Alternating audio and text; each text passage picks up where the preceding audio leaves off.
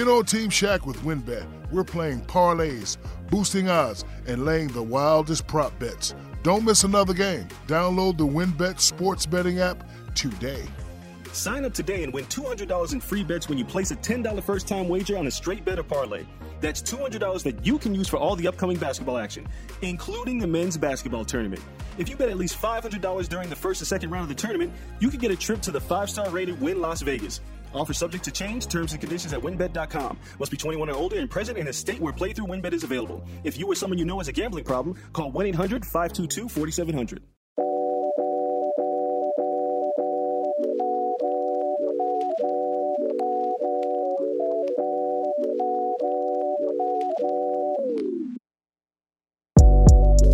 What's up, everyone? Welcome to episode 84 of the That's So Mets podcast. I'm your host, Connor Rogers. Joining me, as always, is my co host, Joe DeMayo. And the lockout rolls on, and so do we. We are not taking breaks. We are knocking out shows, and we have a fun one planned for you today. As always, we'll intro with what is going on between Major League Baseball and the Players Union. I think that would only be fair to start with what's the most topical thing in baseball. But I don't think we'll spend as much time on that as we typically have as the stalemate continues. But there is an interesting nugget on today's show that Joe and I are wondering how Steve Cohen might play into one of the main topics that both sides are haggling over. We're going to do an update on the college arms for the MLB draft in baseball and how that might impact the Mets. We've had some early injuries, unfortunately, this season. And then, as always, we're going to answer your questions. It's always a mailbag time on the That's So Mets pod. Looks like we got at least four good ones for you today. So, Joe, let's bring you in. Man, I would love to be talking about the hot stove, the offseason, spring training games right after that. Uh, they might coincide this year if this thing ever gets wrapped up, but we are still waiting for baseball to return. Man, the wait the wait continues, but who knows? Maybe they're making some positive traction as we record just just before 5 p.m. here on Tuesday.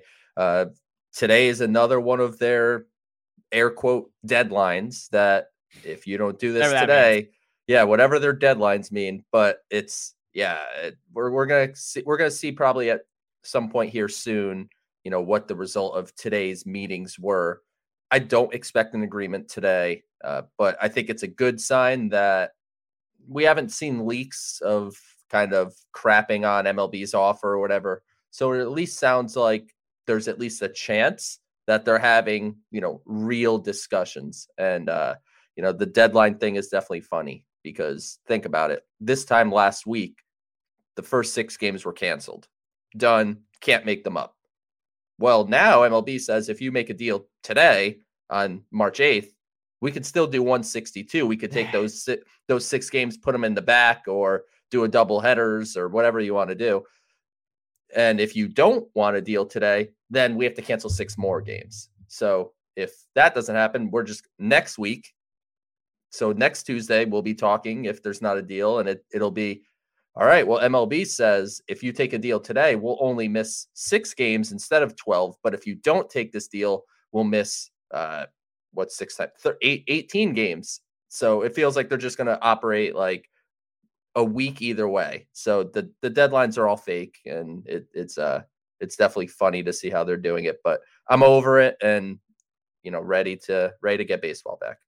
Yeah, we know this is the negotiating ploys. You know, they come out with this harsh statement. They're canceling the first two series of the season, or you know, that's what Manfred does, and now it's like they go, just kidding. We actually can still play these games, and uh, but you have to get the deal done now, or else we'll continue to cancel more games. And of course, there are holes in the schedule, whether you want to. I don't really think there's a, a an easy way to do this, but you can condense the All Star break if you needed to do that. Maybe add a day on the back end or start back early. Um, obviously, the old double header trick. There are ways to do it. I just think that time is not on anyone's side right now, and both of these sides have proven to you, if you need any more proof, that they are very, very stubborn. So as we sit here today, we are hoping that they can finally meet in the middle on key issues. And one of those things that it's in almost every tweet at this point about the CBA negotiations is the luxury tax number. This is something that it felt like both sides have been really far apart on. the the league has, you know, really this has been fronted by uh, the cheap owners of the league, which there are many.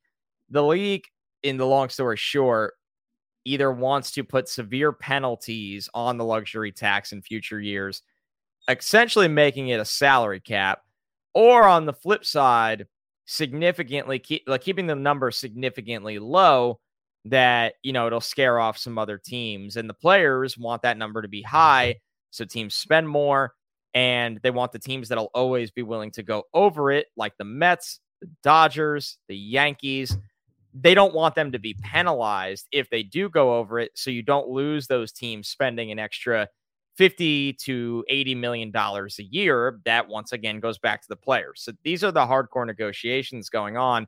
And Joe, you and I have talked about this a lot. It is fascinating if you are a Mets fan or really just a fan of the game. It feels like there is a Steve Cohen element here. And obviously, Cohen is not alone. I think we know that.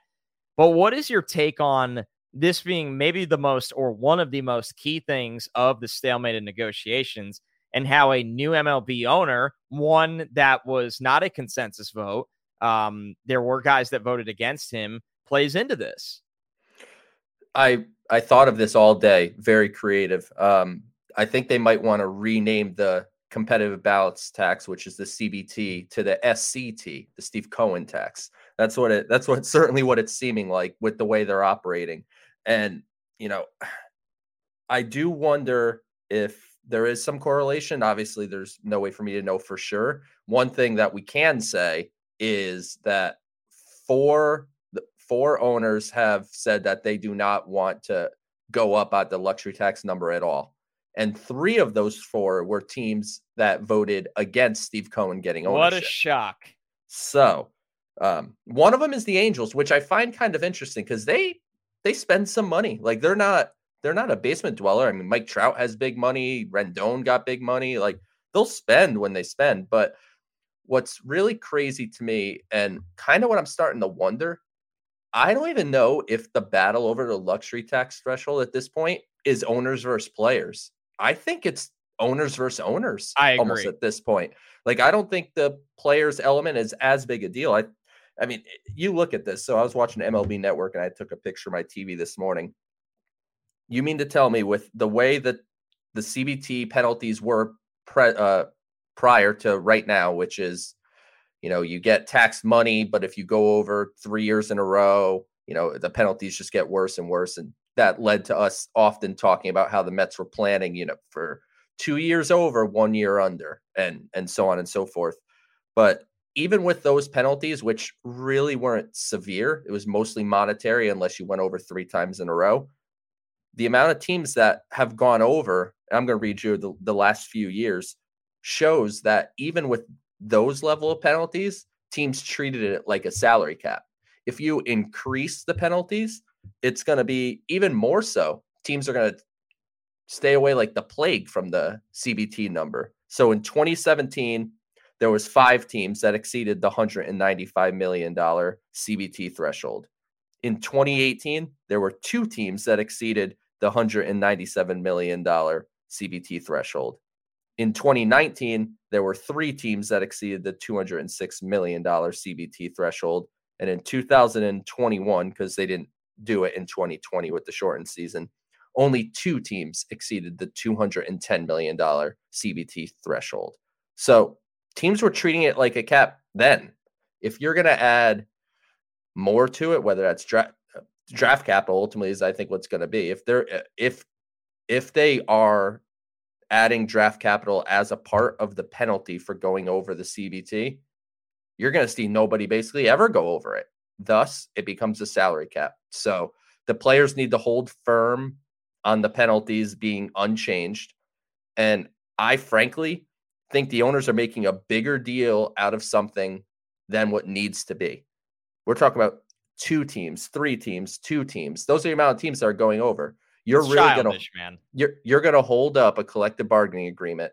And you know, the players have to give a little bit too. There's no question. I think, you know, that's all part of the whole equation. But when it comes to just the CBT, is it really worth all the trouble that's happening right now? I mean, Not even close. For But- for two teams, three teams on a high on a high end, let's say five teams. Like five out five out of 30. Like you need to have all these distinct rules for five. That's going to ruin the competitive balance of baseball. I don't know about that. Yeah, I, I think that it almost feels personal, and and tell me if I'm off base here, Joe. But it almost feels personal that they see this guy come into the league, which, like you said, three of them voted against him. That is a big deal. Okay, that's a really big deal. That you see this guy come into the league, he played nice year one, which was a really nice decoy and he came out like a madman this year and was not done. It just ran out of time. We know the Mets are coming out firing when this thing ends in a way that is reminiscent of the old school New York Yankees. And these guys don't like that. And they don't like that Cohen is on Twitter and is brash and is, you know, kind of a shark and and wants to win. They're afraid of that, dude.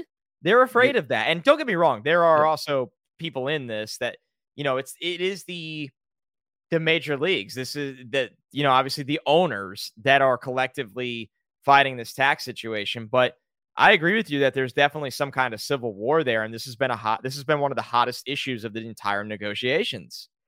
Yeah, I mean it's it's tough to say if it's uh, literally pointed towards Steve Cohen, but I'll say this: He factors It- in.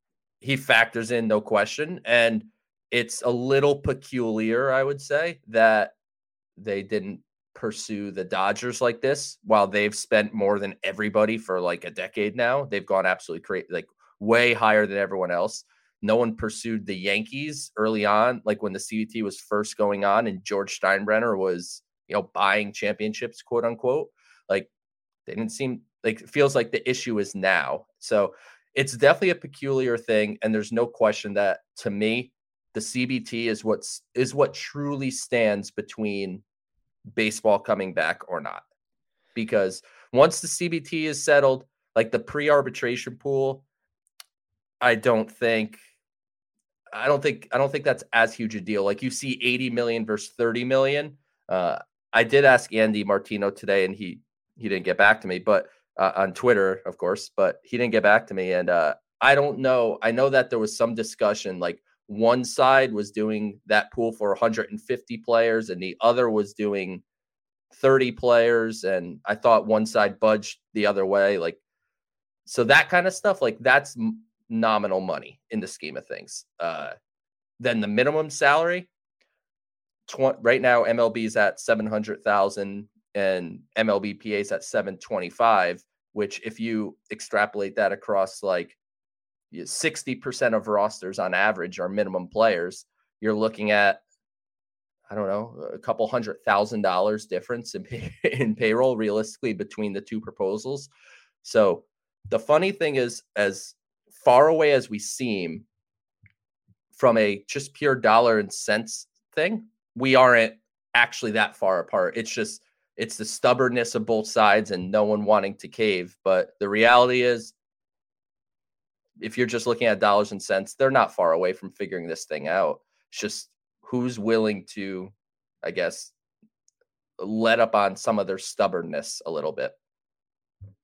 Yeah, I, yeah, and that's why we're at this point of the stare down. So here we are, and I say it every week. I hope this is the last pod that we are, you know, not talking about the offseason moves and and the CBA, but that that's our roundup this week. That's where it stands, and until that gets solved, uh, they're not going to be able to agree. All right, so let's get into a little bit more of the fun stuff here.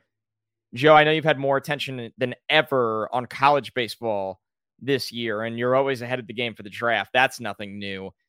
I, I wanted to hear a little bit of an update from you. There's been, unfortunately, just so many injuries to these college arms.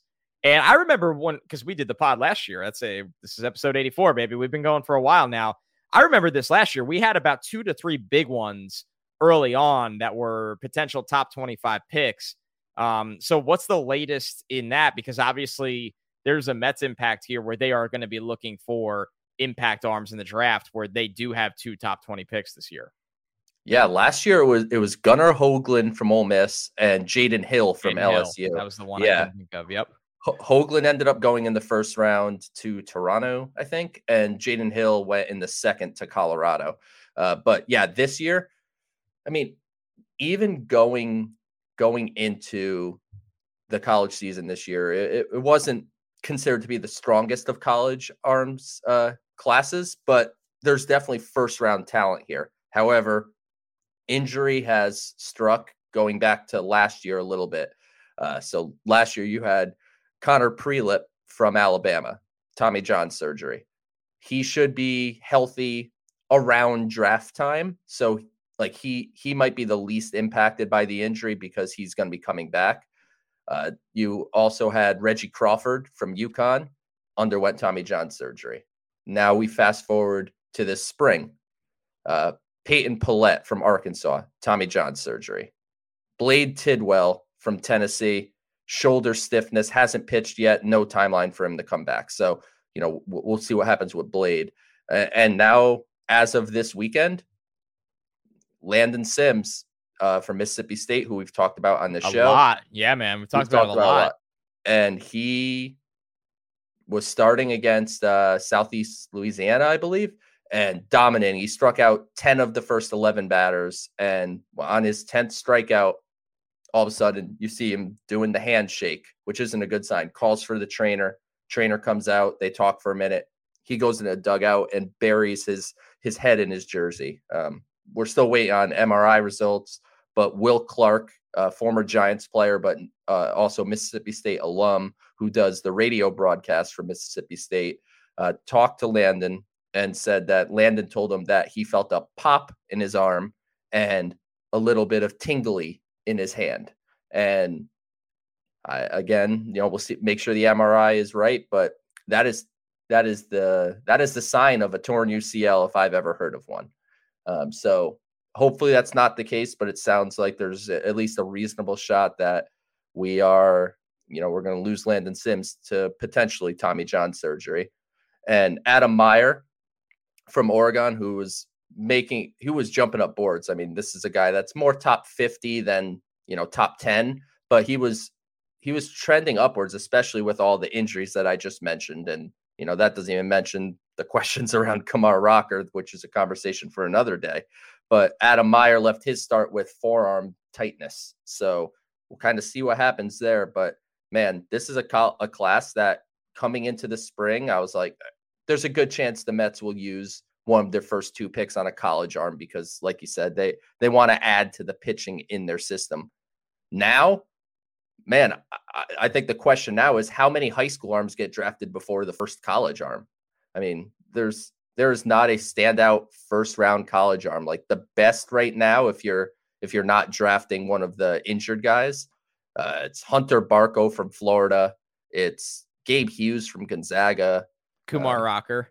Kumar Rocker. Like, yeah, I mean, there, there's not much. Uh, Carson Whisenhunt is a guy from uh, East Carolina who has a lot of talent, but he's been suspended for violating team rules. And our guy Joe Doyle from Prospects Live said on their stream this weekend that he doesn't think Carson Whisenhunt's going to pitch this year because of what he did. So, no idea what he did, but whether it's injury, whether it's suspension, this college pitching class is falling apart at the seams. No pun intended. That was a good one. Um, no, when you look at it too, even if he did come back and pitch, then you got to do your digging of character concerns that obviously could take him out of the first round. So there's just a lot there. It's disappointing.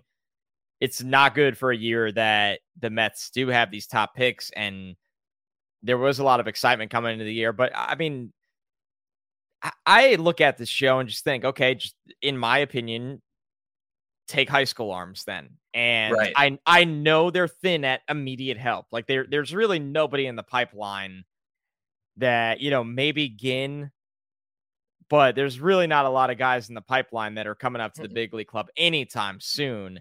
But I think at that point you just got to go, okay, we're going to spend a lot of money on veteran arms for a while and we'd rather have the talent at the lower levels of the minors anyway then. I think uh, they're they're gonna get some high school arms in here. Will they do it in the first round?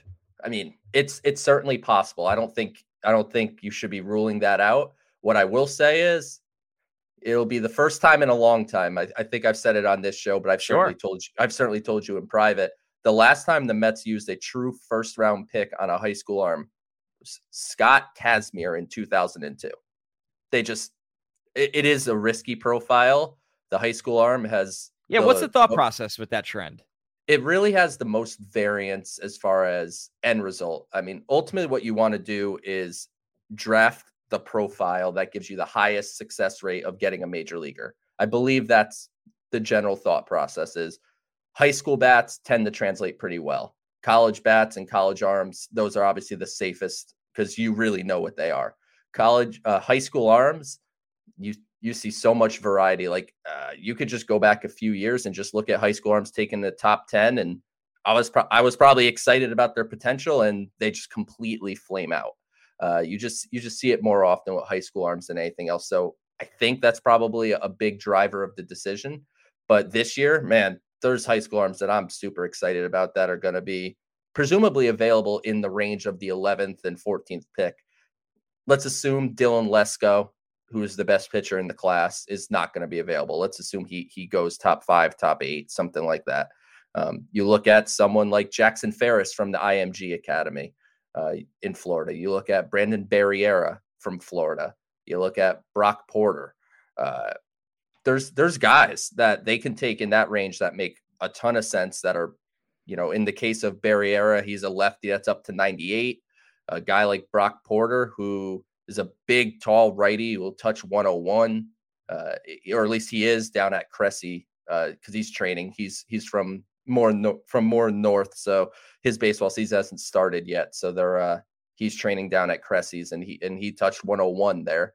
And a guy like Jackson Ferris, who's more up to 95, but he's a control artist, and there's super intriguing high school arms that I think are very, very worthy of being taken at 11 or 14. It's just a matter of do the Mets do that, or do they conversely grab two hitters at 11 and 14, one maybe under slot, and then they just load up on the high school depth because I can rally off names for a second and third round. You know, Andrew Dutkanych, Ian Ritchie, Walter Ford, guys like that that you could potentially land in the second round or third round or the one of the compensatory picks, and you know you can grab one of those guys and you know continue to load up on your pitching that way. So it's going to be a very interesting strategy uh, how the Mets go about it, but they have they have options galore because they're going to have six top 100 picks probably, assuming Michael Conforto signs elsewhere. Yeah, that's a lot of ammo to do damage. And this is a time where, good Lord, do they need it? I mean, they yeah. need to restock this thing. They know they need to restock this thing. They've been very vocal and honest about it. So, oh, and don't don't rule out one of these injured college pitchers outside of the first round. They did it with JT Ginn uh, two years ago. So don't you know? Don't rule out you know, any of the names that I listed at, at the top of this segment, if they fall to the second round, don't be utterly shocked if you see the Mets pull the trigger on one of them. Especially with the flexibility they'll have with their their money pool, right? Exactly. Because all the picks. Yeah, it allows yeah. them to get more creative. We saw with the Pirates last year. Yeah. Oh, yeah. The Pirates. I mean, they went well under slot at number one overall, which, man, I, I get it but that's just not the way I would do it. I would never like, do that at number one overall. Yeah, I like I it with the yeah. other picks. Yeah. Right. Exactly. But number one, they went way under and they were able to obviously go crazy and they, they had a fantastic draft class. Um, but the Mets are gonna have that flexibility. They don't they don't even have to go crazy under slot because on average, almost every first round pick is gonna be slot or below. Like it's definitely over 75, 80% of the first round are are slot or below. So you're gonna probably do at least one under slot. Having the extra picks means the Mets don't have to do like a, a, a haircut, which is the term that they use. But you know, you don't have to do a huge cut on the on the bonus pool for you know pick 11 but if you can save a little bit that only increases your flexibility in in the subsequent rounds all right and as always we are going to be all over the draft this year, even when there's this like giant tidal wave of baseball back signing, spring training, games. When we get closer to the draft over summer, we are going to be breaking down. It'll probably be a segment on the show, honestly. I would say for quite a few weeks of different scenarios of how they could use these picks. And not many better than you, Joe, to break that down. So good time to get familiar with some of the top names, and obviously the the arms is definitely something the Mets need to be all over. Let's get into this week's mailbag, and props to you guys because somehow you keep coming up with questions, and they're good questions. They're good questions. I don't know how during this lockout we've been able to sustain this, probably because of this mailbag. First one is from Sinister Basis. When the season eventually returns, will spring training happen in Port St. Lucie? What happens to the minor league team that plays there if spring training is happening during the minor league season? Joe, I know you've asked around about uh, around about this exact issue. What have you heard? Yeah, uh, it's actually funny this question came across because I randomly thought of this exact thing like three days ago. And I texted someone not with the Mets, with another organization, and asked essentially this you know, if minor league baseball, is, uh, I'm sorry, if spring training is happening in April, well, so is minor league baseball. And I'm pretty sure every organization's spring training facility is also the home to their A ball affiliate, at least most, if not all. And the answer I got was that, you know, that stuff is still being worked out, but the guess would be if they're, you know, they would try to work as best as they could with the minor league team schedule. But if, say, it's a, a Saturday and the St. Lucie Mets play at one o'clock and the Mets face the Marlins at one o'clock on the spring training schedule, then the minor league game would probably end up happening in the backfields and the Mets would go to Clover Park and play their spring training game. So that's kind of what it seems like. And on on days where uh, you know during the week, the minor leagues basically only play at night during the week. So those games would be fine. They would be able to stay at the park because the Mets would play their spring train game during the day, and then they'd get out of there and they would just set up the field. And it's as if they're doing a double header, just with the big league team versus the minor league team. So I believe that's how it how it will work. I think there's still things to be worked out, but the expectation would be, you know, they would have it in St. Lucie and the Mets would play all their games at the field that you see when you watch spring training games. And if there's any um, issues with scheduling where them and the St. Lucie Mets have a game at the same time, the St. Lucie Mets would uh, probably get booted to the backfields. Thanks for them, but it, it it makes a lot of sense in that format. Yeah. You know, and real just, and yeah. realistically, we're talking about a couple games because during the week they basically won't align at all. And whenever they eventually have spring training, it's going to be less than a month long. It's going to be like three weeks. So, you know, we're talking about, you know, maybe two or three games tops where you're actually affected because, you know, they could play at the same time, but St. Lucie could be on the road in Tampa or whatever, you know, mm. some other or Fort Myers, you know, some other location where they're not even home. So it doesn't make a difference. Smart people so, can make this work yeah they, they they make a lot of money to figure this stuff out but that's my that's kind of the best answer i could give you but it was a good question that's something that i randomly asked about so i figured let's throw it in the show and give a little insight yeah i'm glad you did i had been wondering about this in the back of my head if they would just have to do spring training literally at like Citi Field and try to you know scrimmage with the yankees that whole kind of thing um, but the only person that I've talked to about this, ex- they expect um, the teams to go down to their traditional sites. And I know you are really plugged in about this. It sounds like you have definitely heard much of the same, although discussing the scheduling conflict is a, a very interesting element to it. All right. The next one is from Nick O'Brien, who asked this quite literally just came out. But how do you feel about the new Apple TV partnership that just got announced? So, I'm going to be honest. And Joe, have you heard about this or read about yeah. this? Yes. For those listening that don't know, here's the gist. Basically, the MLB announced that incredible timing. Let me just make this clear. Incredible timing uh, to start this week off. Their Major League Baseball's newest TV partner is Apple. You know, for those of you uh, that obviously use streaming services, Apple TV is a popular streaming service. It's where you can watch Ted Lasso. The the partnership here with Major League Baseball is I believe every Friday night they will host double headers on Apple TV. And here's the kicker these games are exclusively streaming on Apple TV. Now, what I don't know is does Apple TV just get do they are they going to have their own broadcast crew, their own production crew, or are they going to you know, take SNY's crew, kind of like what Pix does, and use them, they just get the exclusive streaming on Apple TV. You wouldn't be able to watch it on cable TV. I don't know any of the answers to that. And I think that's a huge variable in how people will feel about this because let's be real, a lot of people uh, love watching their favorite team on their network with their announcers and with their production crew. And as Mets fans, we are beyond spoiled of the the production that we get from SNY, from the, the broadcast crew to the actual games. Besides all of that, this to me comes off as a little tone deaf.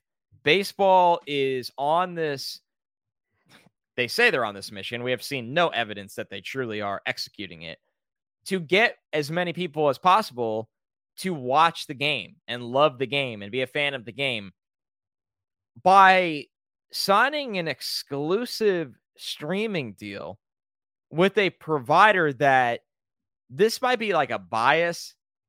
I don't consider Apple TV like an like when Thursday night football goes to Amazon, not a single person complains because everybody uses Amazon Prime at this point in our life. It is so common that it's like you shrug your shoulders and go, okay, I'll load it up on Amazon. I actually kind of like it. But this to me is missing the point. I do I currently have Apple TV? I mean, my girlfriend does, so that means I do. But would I personally like you have to pick and choose? You're not going to pay for 80 different streaming services. I'm not going to lie, Joe. Like, I don't, it's a, a little obnoxious. Like, it's a Friday night, Scherzer's on the mound, it's a big game, and you check your whatever sports app you use. If you're listening to this, hopefully use the Bleacher Report app you check that the Mets are on. Oh, Apple TV. Like not everybody has Apple TV. And I, I do not. So see, because it's yeah. honestly not really that popular. I'm going to be honest with you. Like, and this is coming from someone, this is probably my worst take on the entire pod. I watched one episode of Ted Lasso and I was like, eh, not really great. And I know that like I'll get crucified for that take, but that's why people have Apple TV is for Ted Lasso. So for me, I was like, nah. So I know this is like whiny and complainy, but I personally find this out of touch and a little annoying. It's all about yeah. money. That's the world. Yeah, the world's about money. Um, obviously, big picture. My worry, and it's not just baseball. This is a kind of a life discussion. Uh, we could go there. Like, at what point are eh, like where are we just gonna have to have every streaming? We're service? there, dude. We're there. Yeah. Yeah, like if I want to watch football, I need to have this. If I want to watch baseball, I have to have this. Like I watch wrestling, so I have to have Peacock. Like that kind of stuff. Like at what point will it stop? But as far as like this specific one, like you said, there's a lot of details we need to figure out. Um, my hunch would be they would have their own broadcast crews, kind of like remember they did that tr- that kind of trial with Facebook only games. Oh yeah, like of course. Yeah, that didn't that and didn't YouTube. exactly go and YouTube. That's right. So like they had separate broadcast booths for that. So I would I would I would assume it would be you know separate booths. Um, I think it's you know the thing that I I'll say this the thing that sounds cool about it, not the Friday night doubleheaders like that. That doesn't do much for me. But did you also see the secondary part of this? No, I am actually I have the Forbes article open yeah, right now. I believe it's going to be called Big Inning or something like that. It's essentially going to be like Red Zone for baseball during the week. That's cool. I'm down with that. Yeah. So like during the week, you know, Mets are off on a Monday. If you have Apple TV, which you and you wonder like how many how much how many subscribers are they going to get from just you know Friday night baseball? Like, are they gonna are they gonna get a ton? I don't I don't know. Like, frankly, I don't even know if I'm gonna want to get it even if the Mets are on it. I might just be like, huh, I guess I'm not watching the Mets on Friday. And it's also Friday. Like honestly, yeah. the only time I miss Mets games typically are on Friday nights. You know, right. people go out to eat. There's always some, you know, BS you got to go to. So it's it also helps that you're like, yeah, I don't know how badly I need this. Yeah. Yeah. So I think that's kind of my perspective. Like I, I probably won't get it um, unless I have a very good reason to but we're talking about I, I, think the red zone idea is cool. I think that's something that ha- that part of the market hasn't been broached yet, and I think it's it is a good thing for the long term that we're getting there. Because I mean, let's be honest, can you imagine watching NFL football without red zone anymore? It's unheard like, of almost at this point. Yeah. Yeah. Like, I mean, my mom's a football fan. My mom just watches Red Zone all day. Yeah, That's I get it. Every Sunday. Yeah, she doesn't watch full games anymore.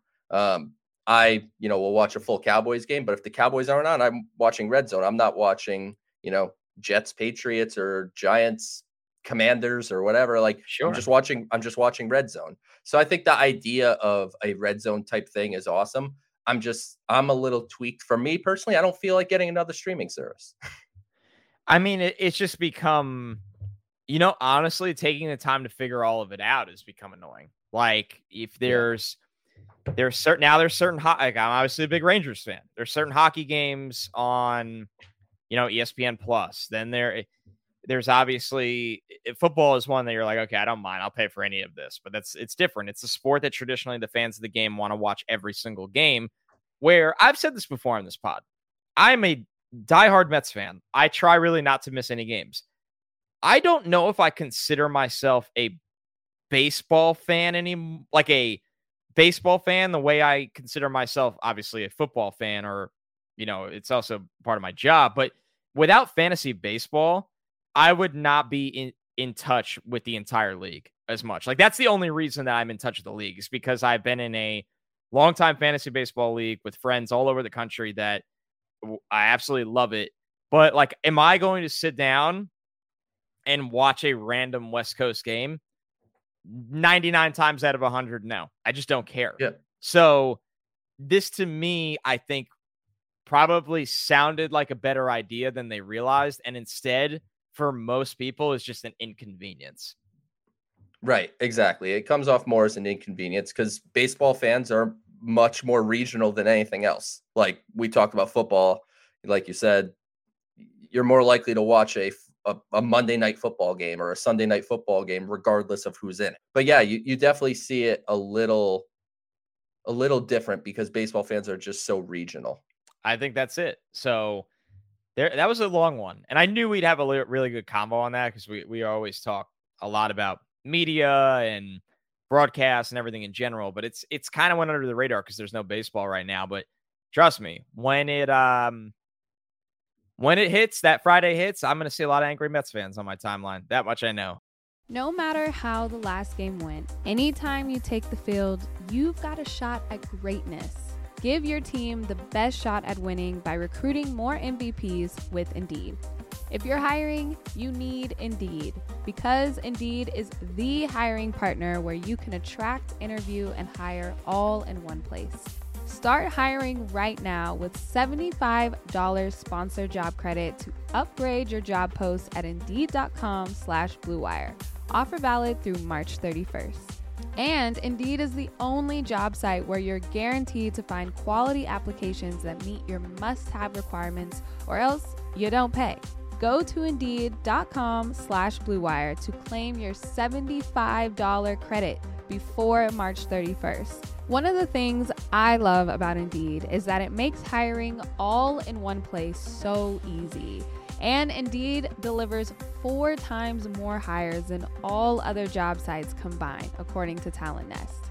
Indeed.com slash BlueWire. Terms and condition apply. Need to hire? You need Indeed. It goes without saying that we are all missing travel right now. But you know what else we're missing? Getting more. With Priceline, you can save up to 60% on your favorite hotels, and you can also get exclusive deals on car rentals, flights, and more. And when you save more, you can do more. More, wow, this view is incredible. More, mmm, another round of room service, please. More, yes, I'm extending my vacation. Sorry, boss, if you're listening, just ignore that last part. Priceline knows that every trip is a big deal. So when you're ready to book your next one, check out priceline.com for the easiest way to get more wow, mmm, and yes, just to name a few. Make sure to download the Priceline app for even more savings. All right, from an insane Mets fan, perfect transition. With hmm. Chase DeLauter's injury, is there a higher chance he'd fall to the Mets if he is out for a substantial amount of time? So they're saying he's day to day. So what happened to Chase DeLauter? Kind of a uh, a double whammy. He got hit in the head by a pitch. He was okay. You know, Jesus He's- Christ. he got hit in the head, uh, helmet, whatever, and went down the first was fine, stayed in the game, everything was fine. And then the next inning, he was chasing a fly ball and he ran into the wall. And then he exited the game. So he kind of had a double whammy, but the coach at James Madison is saying he's probably day to day. So I don't envision a, a long term injury here. But the, the reason I selected this question was kind of the idea of him falling to the Mets. So that's unrelated to the injury. Um, I think Chase DeLauter is, for me, this year's Kumar Rocker. That no one thinks he'll be available, and I think there's a chance he will. Um, kind of my reasoning. Obviously, he's a fantastic hitter. He is playing at James Madison, um, so smaller school, lesser competition. He should be, you know, beating the heck out of these these pitchers. Uh, he had the opening weekend, which I don't want to overstate, but he faced two lefties from Florida State, uh, Hubbart and Messick, that are both going to go in, let's just call it the top three or four rounds. And he basically got completely dominated by those guys for a weekend. So I don't want to overreact to it, but that's going to be something that people remember as James Madison will only here and there face serious uh, high level competition. And frankly, when you talk to scouts throughout the game, there are questions about his swing mechanics, not just the swing, but he has, if you just look up Chase DeLauter on YouTube, even, you know, anyone could see it. You don't have to be a scout to see it. He like picks up and drags his back foot when he's swinging. Like you typically want that as like kind of your base, and he doesn't do that. How does he not lose power? He is a tank. I mean, he's six, I think six two, six three, 230 pounds, something like that. Like he's a big boy. Like he just he can muscle the ball out of the park. Um, the thing is, you're gonna find a team that's willing to accept that. Because I think it's much more likely that you would damage him by trying to change that than it is figuring out how you're gonna make it work, you know, kind of within what he does more naturally. Uh, so that's going to scare some teams off because when you're talking about picking the top 10, it's nitpicking. Like all these guys are great. Chase DeLauter is a fantastic baseball player, and he's going to go in the top 10 to 15 picks for sure, I would bet, you know, barring something crazy. And, but when you're talking about do I take Chase DeLauter or do I take Chase Young? Mm, Chase Young has a little bit of a cleaner swing. He's going to play, like, you know, he's going to be a third base. Like, there's different things that give you a little more comfort. So I think the questions surrounding DeLauter are going to be less injury related, more more swing related, and I don't know how he answers those questions. And it's just a matter of what team is willing to take that risk. And you know, from a from a general profile standpoint, Chase DeLauter fits what the Mets look for. So if he's there, you know, hope you know it may be something that they consider doing. But that swing is gonna definitely freak some people out. So DeLauter, like you know, we could be talking in a few months, and Chase DeLauter goes number three overall, or he goes number fourteen overall. Like uh, his his range of draft position is uh, pretty vast because there's gonna he's he's gonna be a divisive prospect in this class. Yeah, I think that there's a lot going on there, and I think the Mets obviously have to be as careful as they can. It's almost impossible in baseball, but the whole injury aspect, they just they can't afford to have, you know, guys not even just the unsigned thing, but come in and not be able to play. There's just so much there for them. It, I'm talking about earlier picks as well, so that it's going to be something to monitor how they operate this draft strategy uh, because of what they've dealt with in recent drafts. Obviously, last year was the most notable. But all right, the last question for today's show is from Johnny, who said, Do you think contact pitchers like Marcus Stroman will be hurt if the MLB does indeed ban the shift?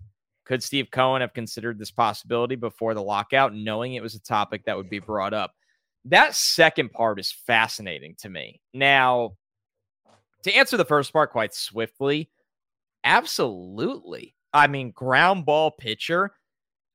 Let's be real. If you're with a team, and most teams are like this now, that is, and the Mets are so shift heavy, factoring in trends of the ground ball and using their analytics department to do so, that is essentially creating you outs that wouldn't have existed before the shift.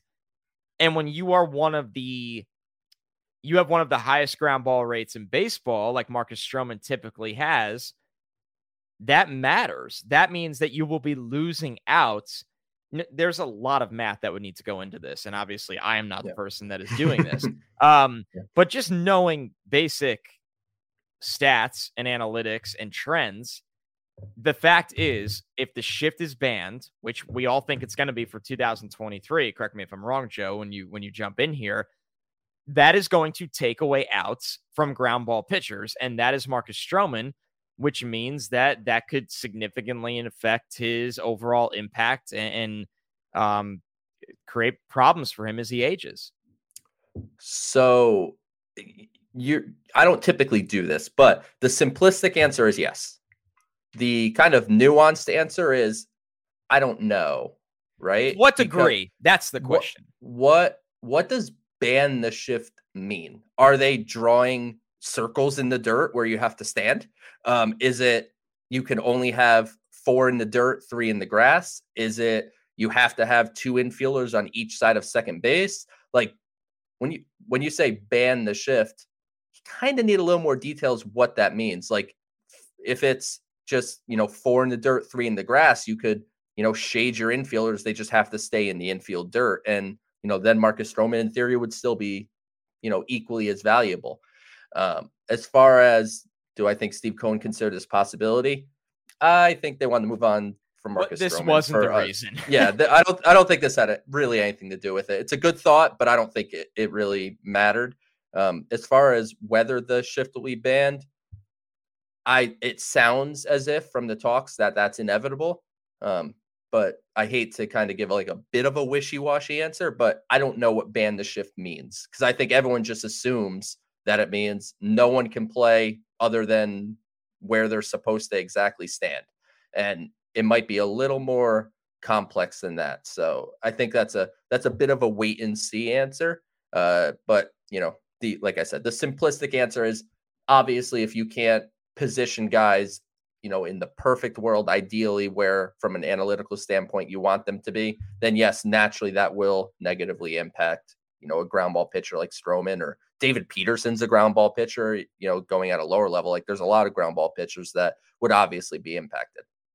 That's a, a great point, Joe. That opens up a whole nother door of a conversation is what does ban the shift mean? I don't think we've been given detail on that. My interpretation in my own head is you cannot have more than two players on each side of the infield, right? Second base is your mm-hmm. divider. I would I would assume that you can never bring an extra guy over, which is huge, right? Think about how many pull hitters we see the second baseman in the outfield, the shortstop at second base, the first baseman playing it, obviously. That is so ban the shift to me is you could, if you're a second baseman or a shortstop, you could stand wherever the hell you want on your side of the field, but you can't bring an extra man over. And and correct me if I'm wrong, that's significant, isn't it? Oh, that would be huge if you know Francisco Lindor had to stay on the left side of second base and Jeff McNeil had to stay on the right side of second base, and there was no flexibility. Uh, that would obviously that would be crazy significant. And you know, to be honest with you, I don't want to ban the shift at all. Like I think let them do what they want to do. Play play them wherever the hell you want. That that would be like eh, it's not exactly the same, but it's almost like in the NFL, if you said that's not right, you're double covering Cooper Kupp. Not fair. Can't do that. You can only single cover Cooper Kupp. Like it you like it, it is a strategy. And you know, as time goes on, we are seeing more and more strategy being taken out of the game. And from my perspective, and granted, I am not a professional hitter in the least. Like you take me to a batting cage, I don't even know if I'm hitting 70 mile an hour pitches. So like I surely can't uh, relate, but to me, it feels like you're a professional baseball player. You get paid millions of dollars. You have coaches that get paid a lot of money in you know in the offseason, your private coaches and then in season your you know team coaches like just find a way to beat the shift if they put guys find a way to beat it like i know it's that's sort of sim you know a simplistic way of looking at it but i, I don't want to ban it like if they want to do that make them pay for doing it and you just don't see enough of that you just see I'm just going to hit it over them or whatever. And then they just ground right into it. So it's, uh, yeah, it's definitely a conversation that I think we'll be having for quite some time. Um, don't know what it means. If, like you said, I think what your gut feeling is is kind of the same as what my gut is. Um, but we have to find out what what exactly it means. And yeah, I think it, it's definitely a conversation that we'll be having over the next year. Yeah, it's it's it's truly fascinating, and I think it's all right. Let's end with this. I think it's great for the game banning the shift. Do you hmm. agree? No. Okay, so you're I, you're Mister you're Mister beat the find a way to beat the shift. Yeah, yeah. I mean, I I mean, never look, gonna happen, dude. Yeah. How many well, years have we seen it? They can't they can't freaking do it. Four years, five can't years. do it. Well, fig- I, I say figure it out. Like, are, are are we really saying that all right, well, they can't figure it out. So what we have to do is change the rules so we make the game easier for them. That's that's that's the direction that baseball wants to go. I think they it it this is the equivalent of the NFL taking away the ability of DBs being able to play. They want more points. You right. can't cover anymore. It's just a it's a such an easy way without making a ton of noise. Although this will be a hot topic uh, nobody will, nobody will sit there and go, man, remember the shift? That wouldn't have been a hit. Nobody cares. Nobody right. cares. They want the offense. That's the NFL did it. They got it and they won. People love betting the over. They're over fiends. They're crackheads with the over. Yeah. Baseball no, that is needs, true. They need balls in play. They're but sick ima- of this. They're sick of it. Imagine in football if they banned double covering Cooper Kupp.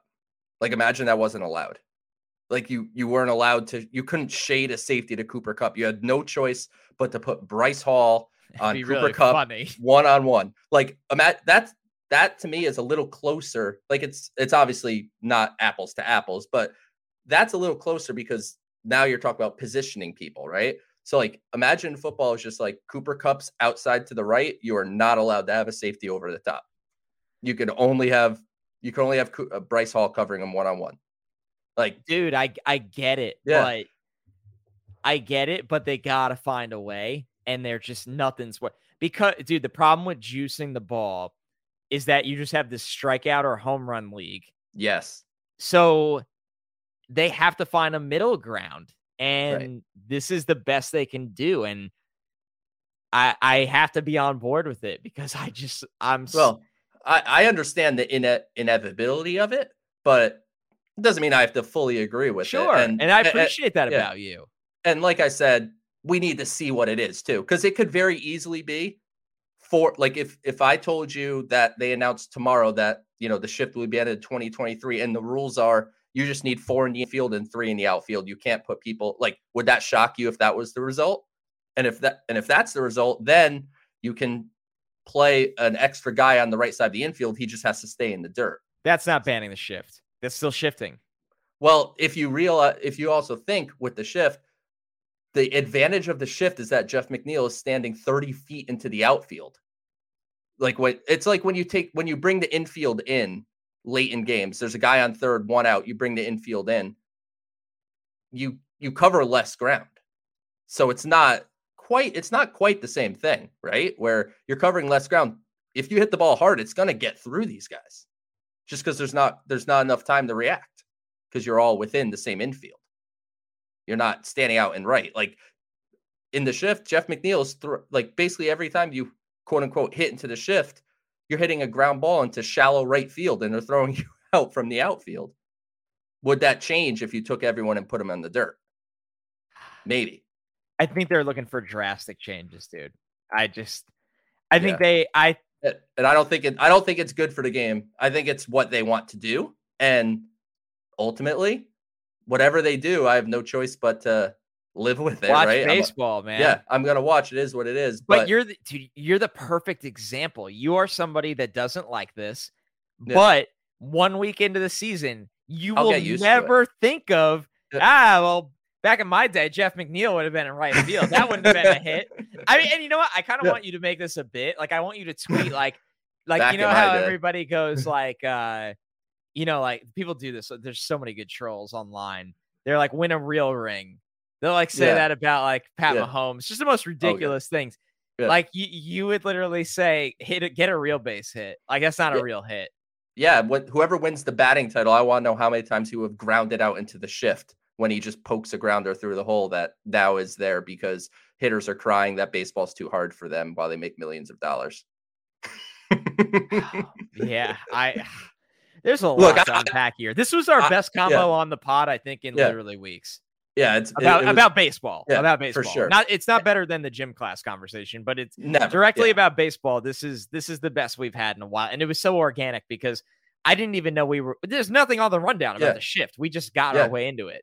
Right. Yeah. No, I think it's a good conversation. You know, I want to have more of these, and it's one of those things that's just like, you know, we we don't have the answer, but I think it's an interesting topic, and I see both sides too. I'm not so like, you know, if they ban the shift, I'm gonna lose my mind. It's just like, do we have to do it, or or we're just doing it to make people happy? Like you have Joey Gallo crying that how am I supposed to get a hit when you shift and you put four guys in on the right side of the field? Like when you hear people like people like that, those are the people that kind of bother me. It's the Joey Gallos who are literally crying that what am I supposed to do? Yeah, who doesn't mak- hit anyway? He hits a home run or Yeah. strikes out, so it You're- doesn't matter. You're making over $10 million a year, Joey. Why don't you freaking figure out a way to not hit the ball where the guys are? Like that's the object of the game is to hit the ball hard and hit it where people aren't. That is mean- the that is the ultimate goal of baseball. I agree with like it's truly perplexing that you know the guys that get shifted to the point of they have a free base hit down one of the lines. Obviously, the third base line is usually the freebie. Why won't anyone bunt ever? Spend That's the thing. Yes. spend an hour a day your entire offseason pushing bunts down the third baseline. Yeah. An hour you- a day your entire offseason, you might you'll do one of two things, and they're both phenomenal for your long-term earnings. You will either get an extra 20 hits that year that are free, or people will stop shifting you like that. So Correct. that's the one that I that annoys me. But this goes back like I I was not somebody that was banned the shift. I just give up, Joe. I give up. Yeah. They're never gonna do it. They just want to be stubborn about it. So this is Right. it's the same thing as corners can't do anything to wide receivers anymore. They can't Yep. breathe on them. They just throw the flag because they want offense. And I wave the white flag. I have Yeah. I have no solutions because they don't want to give an inch. the shift will be banned regardless of my opinion on it but until that is official and that happens i will stand here and i will say don't ban the shift it's unnecessary to ban it you're or ban it you're just doing it, it like you said they're doing it for offense and offense sells i understand that but i just get bothered by the players that are, complaining about it. And it's just like come on man. Like you're crying that there's too many people standing on the right side of the field. Like that's that's a bit much but ultimately it's going to happen whether we like it or not. But uh yeah I'm, I'm interested to see what ban the shift means. I guess that kind of brings us back to you know the the top of the question essentially where it's just like does the shift you know affect ground ball pitchers you know depending on the structure it will and if it's what your and my gut feelings are then it's going to have a drastic difference for sure Yeah, it will. But I will say this: it will not. I don't think it'll fix games being too long, which is kind of funny in all of this. Then that's going to be the next problem. Well, the Anyways. pitch, the you have a pitch clock that they want to, and like, yeah, I, I, you know, maybe I'll save it for next week. But I don't think games are too long. I don't care. Like, I like for the I know, but you're in the minority. I know, but that's the issue. That's where I live. That's where I, live. I know it's okay. That's why you have this Yeah. podcast to break down these issues. and and do pe- do they really think if they shave 15 minutes off a game that magically they're just gonna get a bunch of new people to watch baseball? I mean, you're asking the wrong person because I, I will sit on the couch from about 15 minutes before first pitch, and if the Mets win, I will watch the post game. Uh, uh, if they don't, I angrily shut my TV off. I Yeah. do not care if it's five hours yeah, because I just sit on the couch. I would, if I wasn't doing that, especially during draft season, it's amazing. I can get a ton of work done on the couch while baseball's on. So I, I agree. You have people that like us and everybody listening to the show that they watch as much as they can, and then you have people that just don't like baseball. So I don't. Well- I I agree with you that catering to people that really don't like baseball really might not make a difference at all, but they're hell bent on finding out. Right. Yeah. And, and look, it, I'm not opposed to the game being shorter, but I don't eh, like I don't care. You don't care. Most of the people probably listen to this don't truly care. And the difference that they're going to make, you know, 15 minutes, like that. That's kind of what we're talking here. Like they're not doing something that's going to make a a three hour game an hour and a half. They're talking about it's going to be three hours instead of three hours and two minutes. It's going to be two hours and 49 minutes. And uh, what's I don't know what that's doing, but uh, yeah, they're those are some of the things that you know we can go on for days about all the you know on field rule changes with the pitch clock, with the shift. Um, you know, I one thing I don't have an opinion on is bigger bases. I don't have an opinion. I have I nothing care. to say about yeah, that. I have nothing to say. But the bases. When have you ever be- watched baseball and said, "Wow, I really wish the bases were bigger"? What? When have you ever watched baseball and commented on the size of the base? Period. Never Just like, life. yeah, like whatever. I don't care. But I think the shift and the pitch clock is going to be a, a divisive topic. I, I just want to name this show. Are they turning baseball into mat ball? And see how many people click on the, The show. le- the legend of Matt Ball, which Oh. a few people responded saying that they knew Matt Ball as Oh. Matt Ball, and that was great. I, yeah, that's what it's called. I no doubt. I had one other thing to add, yeah. and now I'm I'm scrambling here Okay. about about all of this. Oh, my one final take is I don't really care about the length of the games. I would love if they started at 6:45 instead of like 7:08. Makes a that honestly would make a big difference. I think if you moved it, even if like you know, 630, 645, Sure. something like that, shave off like realistically, if uh, and people go, well, what about the people that work? Well, let's be honest. If you're going to a baseball game during the week at night, you're probably arranging to get out of work in order to make it on time. Uh, Yeah. that's that's part of the factor. Like most people aren't going to every game. You know, they're season ticket holders, obviously, but even them, they're, they're probably not going to 81 games. Uh, for the most part, people like, even for me, like I go to a good amount of games, but every game is like specifically planned out that I'm going to. So, you know, I'm I'm gonna make it work. If I'm gonna go to a Wednesday night game against the Dodgers, then if it's at whatever time it is, like I'm gonna make sure that I'm out of work in time to get there. Like that's like I think you you can the people can figure that out. I think the earlier start would be great. Get the game over a little earlier, um, so that way you know kids can watch the entire game. Because Yes. if you're having if you're having a three hour game that starts after seven o'clock, you're putting your kids to sleep by ten o'clock so they could get up for you know they could get up in the morning. Yeah. So yeah, it's definitely I agree with you hundred percent on earlier start times. They need to just sit you and I in a boardroom and just ask us like what needs to be done for baseball, and it's so simple. But here we are, um, making the Then the- bases bigger. Then they'll ask us, should we ban the shift? And then you'll just be like, dude, I, and they'll just be, you're like, dude, I quit. Just ban the shift. And Yeah. I'll just be like, no, don't Yep. you do it. And they'll go, wait, this, we just wanted you to give us the answers. Yes, we didn't want the debate over the answer. Yeah. All right. Uh episode 84. No one has worn 84 for the Mets. Somebody has worn 85, so we'll be back with that next week. Joe, what's your closing thoughts for today? Closing thoughts for today. I don't expect the deal to happen.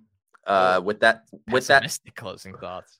with that said, um, I hope that this is an outdated episode. Like when you listen on Wednesday, I hope that they strike a deal. But the li- I wanted to drop the latest from Evan Drellich, who is the CBA god. He said it's wait and see mode. MLB and the MLBPA have spoken by phone since their last in-person meeting. Reporters are still gathered. There's at least a possibility it is a late night. But as everyone will remember, a long night doesn't mean they are or will be over the humps. So that was at 5:35 p.m. So that was 20 minutes ago or so. So it seems like we could be in for a long night, and I am typically not again not for our podcast being outdated, but I would fully accept an outdated podcast if they could do a CBA two night. I mean, if they get it done, you and I will will go live. Yeah, towards the end true. of the week. Yeah. So uh, maybe not in the moment because I currently have no life. I know you are busy as well, but at some point this week, shortly after it happens, we will be on the YouTube channel. So yeah, outdate outdate the hell out of this podcast. That'd be amazing. All right. Thank you so much, everybody. Let us know your thoughts. Ban the shift, make the bases bigger, shorten the game, early start times. You name it, you got it. Episode 84. We'll catch you next week. Please walk Sparky for me. No way. I'll throw in a caramel frappe. Ooh, make it a large. Deal. Get a sweet deal. $2 any size McCafe beverage on the McDonald's app. Between you and me, Sparky, I would have walked you for free. Ba da ba ba ba. Offer valid through 4322 at participating McDonald's. Valid one time per day. McDonald's app download and registration required.